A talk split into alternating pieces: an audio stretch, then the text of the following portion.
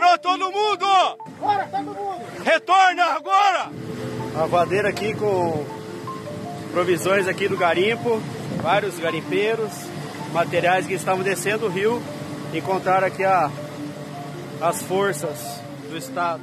Já está em curso a operação de retirada dos cerca de 20 mil garimpeiros da terra indígena Yanomami onde a presença deles, somada à falta de assistência de saúde, provocou uma grave crise humanitária, com a explosão de casos de malária e desnutrição infantil, além da destruição da floresta e dos rios. Apreensão de três barcos de garimpeiro feitos pelo IBAMA e Força Nacional no rio Urariquera, uma quantidade grande de gêneros alimentares, muito combustível, equipamentos, fogões, geradores, freezer, internet, antenas de internet. Enquanto os Yanomami passam fome, tá aí os garimpeiros, ó, cheio de comida, de combustível, subindo o rio Urariquera ainda depois do bloqueio. Mas essas são as pontas mais visíveis e até menos poderosas de uma grande estrutura ilegal, como descreveu a ministra dos Povos Indígenas, Sônia Guajajara, ao podcast Mano a Mano. Esse ano eu fiz um, um sobrevoo ali no território Yanomami, junto com o Greenpeace, o Fantástico foi, né? Também junto. E esse sobrevoo confirmou que tem ali uma estrada que tem um percurso de 150 quilômetros de uma estrada clandestina.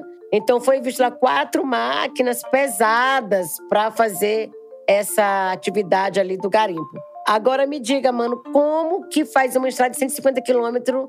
Porque o território Nomami é uma área muito extensa, as aldeias são muito distantes, são cerca de 370 aldeias dentro do território né? Cada uma muito distante da outra, muitas delas o acesso aéreo. Mas os garimpeiros conseguem chegar. Eles têm sistema de comunicação lá dentro própria, internet própria. Tem o, o, as aeronaves dele, né? Os aviões, o helicóptero que que vai e pousa onde eles querem, né? A terra indígena Yanomami é a maior do Brasil. Uma gigante de quase 10 milhões de hectares que se estende pelos estados de Roraima e Amazonas, na fronteira com a Venezuela. Abrir estradas, levar máquinas, transportar garimpeiros e o ouro extraído, fazer tudo isso num lugar de tão difícil acesso custa muito caro. Então, quem é que está pagando? E a Polícia Federal está nas ruas neste momento para cumprir oito mandados de busca em Roraima e Pernambuco, numa investigação contra a lavagem de dinheiro da venda de ouro ilegal. Esquema que teria movimentado 64 milhões de reais em pouco mais de dois anos. Em Boa Vista, os policiais fizeram buscas na casa da irmã do governador de Roraima, Antônio Denário, do Progressistas. O principal objetivo da PF é chegar aos chefes das quadrilhas, aos financiadores do crime organizado. Todos aqueles que cometeram crimes, como genocídio, crimes ambientais, o próprio garimpo ilegal, financiamento de garimpo ilegal, assim como lavagem de dinheiro, estão sendo investigados e continuarão a ser. Então, são é, caminhos que seguem paralelamente. De um lado, nós temos a desintrusão, a desocupação das terras indígenas. De outro lado, nós temos a investigação. Da redação do G1, eu sou Natuzaneri e o assunto hoje é a cadeia ilegal do ouro extraído na terra indígena Yanomami. Como a logística por trás da atividade garimpeira é financiada e quem, a milhares de quilômetros de distância, está lucrando com a devastação. É o que eu vou conversar com a jornalista especializada em direitos humanos e cadeias produtivas, Ana Magalhães. Ela é coordenadora de jornalismo da Repórter Brasil e está há anos investigando as conexões do garimpo ilegal no território Yanomami. Segunda-feira, 13 de fevereiro. Ana, o governo na semana passada fez uma mega operação para retirar os milhares de garimpeiros da terra indígena Yanomami. Mas essa atividade ilegal, friso bem o ilegal, envolve toda uma cadeia de produção. E claro que os garimpeiros são a parte mais visível dessa cadeia de produção. Então eu te pergunto, quem são os principais sujeitos nessa história? o Natuza. Pelas nossas investigações, e a gente mergulhou em 2021 em dois inquéritos da Polícia Federal de 5 mil páginas cada um, em diversas denúncias do Ministério Público Federal de Roraima. Essa foi até uma investigação em parceria com a Amazônia Real. É, a gente percebeu ali que realmente o garimpo na, na terra indígena Yanomami, ela envolve milhares de pessoas, tá? Milhares. Entre garimpeiros, pilotos, operadores de rádio, atravessadores, cozinheiros, né, e até garotas de programa, acho que tem saído na imprensa, é isso aí. Mas a gente percebe também que quem mais lucra com esse crime são empresas que têm faturamentos milionários e elas não atuam sequer em Roraima. Elas estão, elas, a sede delas é em bairros nobres é, da capital paulista ou é, do Rio de Janeiro, sabe? A nossa investigação desde 2021 sempre foi muito focada na cadeia do ouro, que é quem compra de quem, quem são as empresas que estão por detrás desse, desse, desse grande esquema, né? E aí é, a gente está falando, Natuza, de um, empresas que eu acho que a sociedade conhece pouco. Elas são chamadas de DTVMs, é, distribuidoras de valores é, mobiliários. São empresas do sistema financeiro. Elas são reguladas pelo Banco Central e elas são as únicas empresas autorizadas a comprarem ouro é, no território nacional e elas são muito pouco investigadas. Né? Segundo a Polícia Federal, uma empresa de Roraima captava dinheiro de outros estados e comprava ouro, extraído de garimpos ilegais da terra indígena Yanomami, ou contrabandeado da Venezuela e Guiana. A investigação começou depois que um relatório de inteligência financeira da PF teria identificado uma joalheria de fachada em Boa Vista, que em cinco anos movimentou mais de 200 milhões de reais. Verificamos que esses valores vieram de mais de 20 estados do Brasil, ou seja, é realmente uma corrida do ouro dos estados brasileiros pelo ouro de Roraima. De acordo com a Polícia Federal, nos últimos dois anos foram movimentados 64 milhões relacionados ao contrabando de ouro e mineração ilegal aqui no estado. Mas, de uns anos para cá, os ministérios públicos federais têm feito é, acusações sérias sobre essas é, essas, chama, essas DTVMs, algumas delas são réu na justiça, elas são alvo da justiça, não só por envolvimento, por comprar ouro ilegal, mas por uma suspeita de lavagem de ouro, né, ou seja, de uma legalização de ouro. E eu acho que a gente precisa começar a falar um pouco mais dessas empresas. Né? Você citou muitos dos personagens ou das estruturas que fazem parte desse desse esquema todo.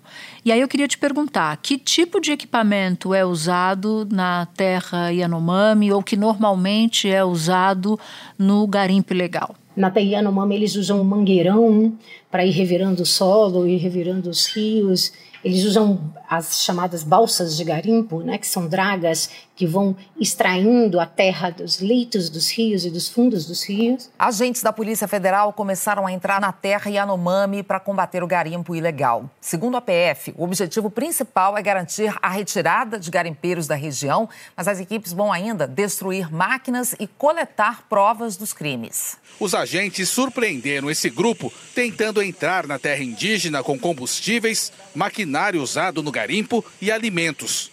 Na ação, a força-tarefa destruiu barcos e dragas de garimpeiros. Os agentes que já estão na área dominada pelo garimpo abordaram mais invasores. Tudo que estava neste barco foi apreendido. A fiscalização também encontrou estas armas com o grupo. Nos últimos quatro anos, o garimpo ilegal cresceu mais de 300% na terra Yanomami e é apontado como uma das principais causas da crise humanitária. Mas tem outras máquinas grandes que são muito usadas por esses garimpeiros do, é, de Roraima, que são as aeronaves, né? Como é uma terra indígena com uma logística de acesso delicada e muito particular, muito do garimpo é feito é, por via aérea, né? Então assim, combustível é levado por meio de aeronaves, é, alimentação é, muito é feito por, por via aérea mesmo, pequenas aeronaves. Tem mais de 70 pistas clandestinas, tem pista em fazenda, tem pista, gente, isso é um ponto que eu achei importante do relatório, tem pista que é, é operada pela própria estrutura do Estado para levar o serviço de saúde e que foi simplesmente dominada pelo garimpo. Eles expulsaram o serviço de, de saúde e fizeram a pista clandestina por lá, começaram a operar a pista como se fosse deles. E aí é muito interessante o que a gente descobriu analisando esses inquéritos aí da Polícia Federal, é que algumas dessas aeronaves, é, é, ou donos né, dessas aeronaves, ou donos de empresas de táxi aéreo, eles ganham muito bem. Né? Tinha um caso descrito ali no, no, inquérito de um dono de uma empresa de táxi aéreo que ele faturava 20 mil, 200 mil reais por semana. Ou seja, era cada Nossa. voo naquela época.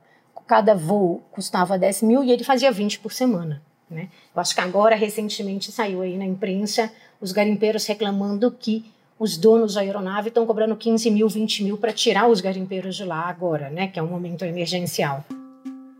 Espera um instante que eu já volto para continuar minha conversa com a Ana. A sua fala faz cair uma ficha poderosa aqui para mim, porque é uma estrutura que envolve desde uma ponta visível até etapas desse sistema muito poderosas. Então eu queria dar um passo adiante aqui com você. Uma vez que o ouro obtido saiu da terra indígena Yanomami, no caso específico da, dos Yanomami, ele é ilegal. Em tese, ele não pode circular, é como dinheiro sujo.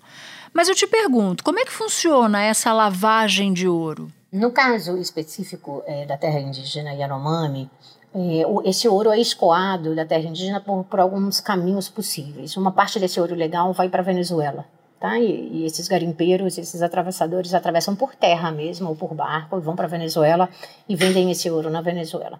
Mas a outra parte importante na Tusa do ouro, que é extraído ilegalmente da, da terra indígena Yanomami, ele vai para Boa Vista, para a capital, ele é vendido ali facilmente naquelas pequenas joalherias que tem ali nos, nos, na Rua do Ouro, chama até, tem até uma rua em Boa Vista que é chamada Rua do Ouro.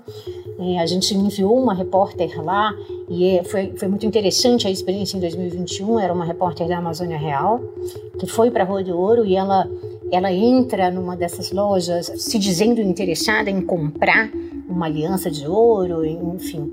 E aí, quando ela está lá, aparece uma pessoa dizendo que queria vender ouro do garimpo, tá? Para o lojista. Pelas nossas investigações de 2021 para cá, o ouro vai para Boa Vista, ele é primeiro comprado por essas pequenas joalherias ali na Rua do Ouro. Essa compra é uma compra totalmente ilegal, até porque essas joalherias não têm uma autorização do Banco Central para comprarem ouro.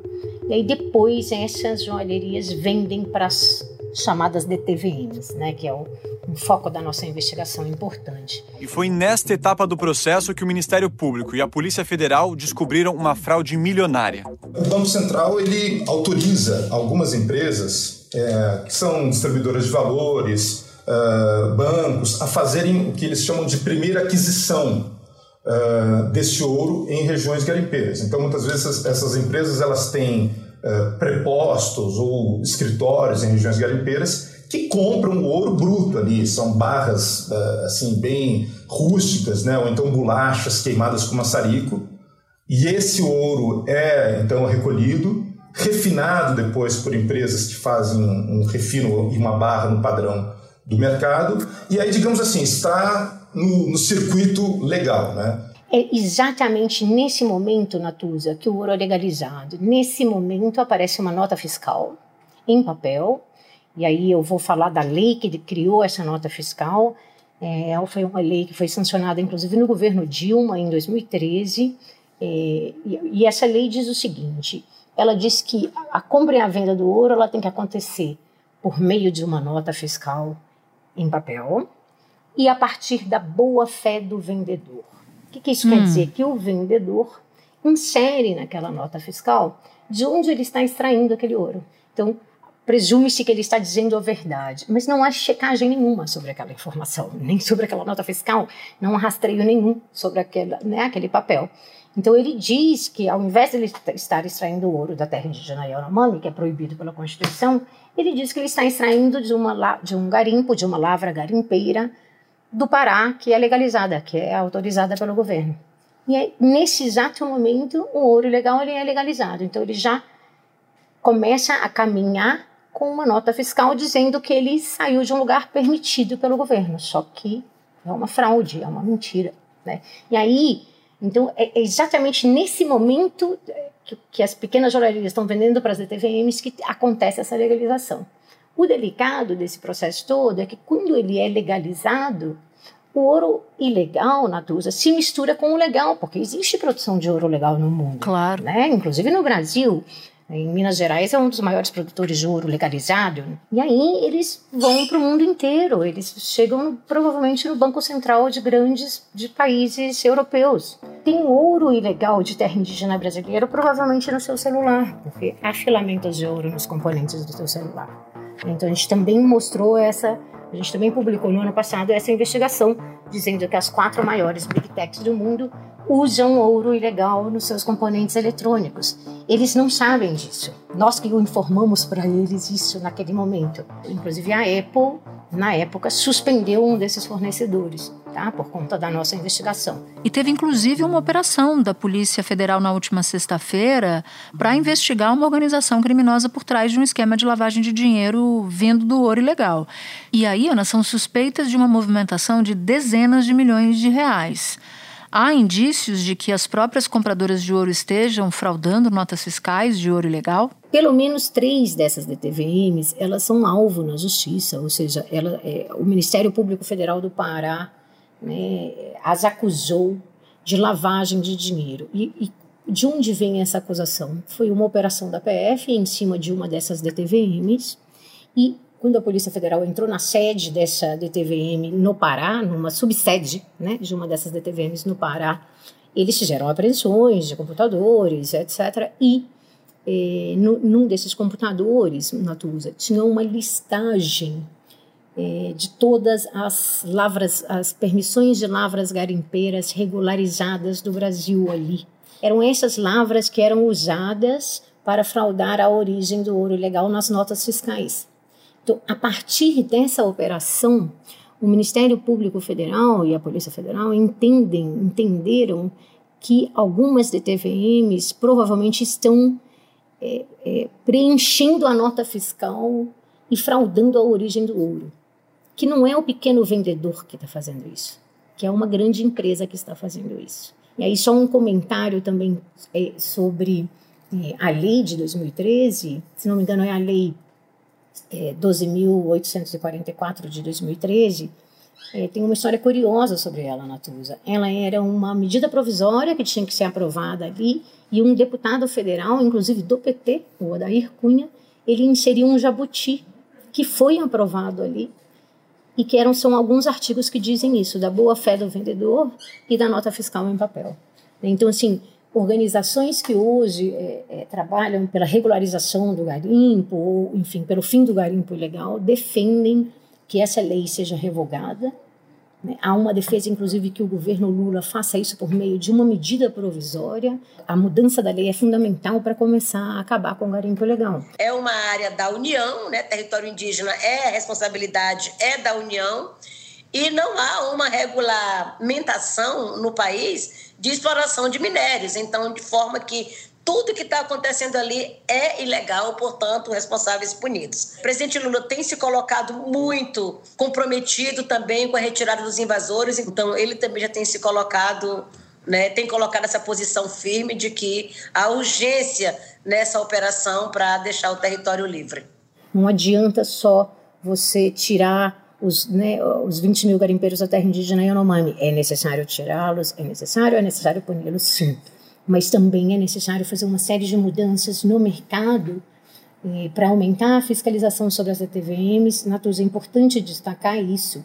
As uhum. ETVMs deveriam ser fiscalizadas pelo Banco Central e não o são. Quem fiscaliza as, as DTVMs? Natuza, eu entendo que ninguém em tese é o Banco Central, mas temos informações de que o Departamento de Fiscalização do Banco Central é muito frágil. Como o ouro é muito pouco fiscalizado no Brasil e pouco fiscalizado pelo Banco Central, é, ele vem sendo usado por organizações criminosas para lavar dinheiro, inclusive do tráfico de drogas. Você inclusive fez uma escreveu uma reportagem no começo desse mês, atualizando uma outra de 2021, você e o seu colega Diego Junqueira, em que vocês citam, além de empresas que são investigadas por autoridades, refinarias de ouro. Quais são as suspeitas que recaem sobre essas refinarias? Pois é, a gente começou nessa nossa investigação de, da cadeia do ouro, né, que é o follow the money, né, que é quem compra de quem.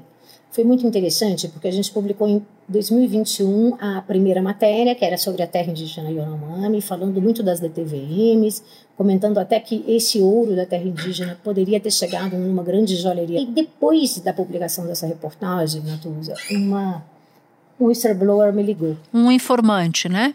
Um informante, um informante do setor me ligou dizendo que tinha lido minha reportagem, que tinha achado muito boa e que ele queria me passar mais informações sobre o setor. E esse informante me deu o nome de uma de uma exportadora de ouro e a gente fez uma matéria sobre essa exportadora de ouro, é uma empresa chamada BP Trading. Ela tem uma ligação com um banco, o Banco Paulista, e ela respondeu por 10% das exportações de ouro de garimpo entre 2019 e 2020. E aí é, a gente consegue mostrar nas nossas investigações que ela compra ouro de empresas que são processadas na justiça pela aquisição do metal ilegal. Né? Então, é, o esquema é grande, né? ele envolve não só as ETVMs, mas as ETVMs são próximas dessas tradings que exportam, e aí essas tradings exportam para grandes refinadoras internacionais que vendem para grandes empresas. Então, provavelmente essa falta de fiscalização do ouro brasileiro está contaminando o mercado inteiro. Ana, foi muito esclarecedor conversar com você. Eu não tinha a dimensão do tamanho do problema. E agora fica claro que a expulsão dos garimpeiros da terra indígena Yanomami é só o começo de uma história se quiser acabar com o problema. Não é nem o meio nem o fim dessa história e nem é a parte mais poderosa de todas. Então eu te agradeço muito, foi um prazer receber você aqui. E eu que agradeço. Só um último comentário muito rápido, que a gente está inclusive fazendo uma reportagem agora, que devemos publicar aí nas, nos próximos dias, que é que é um pouco nessa linha assim, tudo o que precisa ser olhado por esse governo se ele quer de fato acabar com um garimpo ilegal para além das terras indígenas. Antes de terminar, eu quero fazer um agradecimento especial para Isabel Seta, que é roteirista e produtora aqui do assunto e que a partir dessa semana vai alçar outros voos no G1. Isabel, toda a sorte do mundo em meu nome e em nome de toda a equipe. Obrigada por tudo. Você é sensacional e eu sei que você vai levar o assunto no seu coração, assim como a gente vai levar você sempre no nosso coração. E aqui a gente sempre fala, Renata já dizia, uma vez assunter, sempre assunter. Aqui é todo mundo da mesma família. Um beijo, boa sorte, você vai arrasar. Este foi o assunto podcast diário disponível no G1, no Globoplay, no YouTube ou na sua plataforma de áudio preferida. Vale a pena seguir o podcast na Amazon ou no Spotify, assinar no Apple Podcasts, se inscrever no Google Podcasts, no Castbox ou no YouTube e favoritar na Deezer. Assim, você recebe uma notificação sempre que tiver um novo episódio. Comigo na equipe do assunto estão Mônica Mariotti, Isabel Seta, Tiago Aguiar, Gabriel de Campos, Luiz Felipe Silva, Tiago Kazuroski, Etos Kleiter e Nayara Fernandes. Eu sou Natuzaneri e fico por aqui. Até o próximo assunto.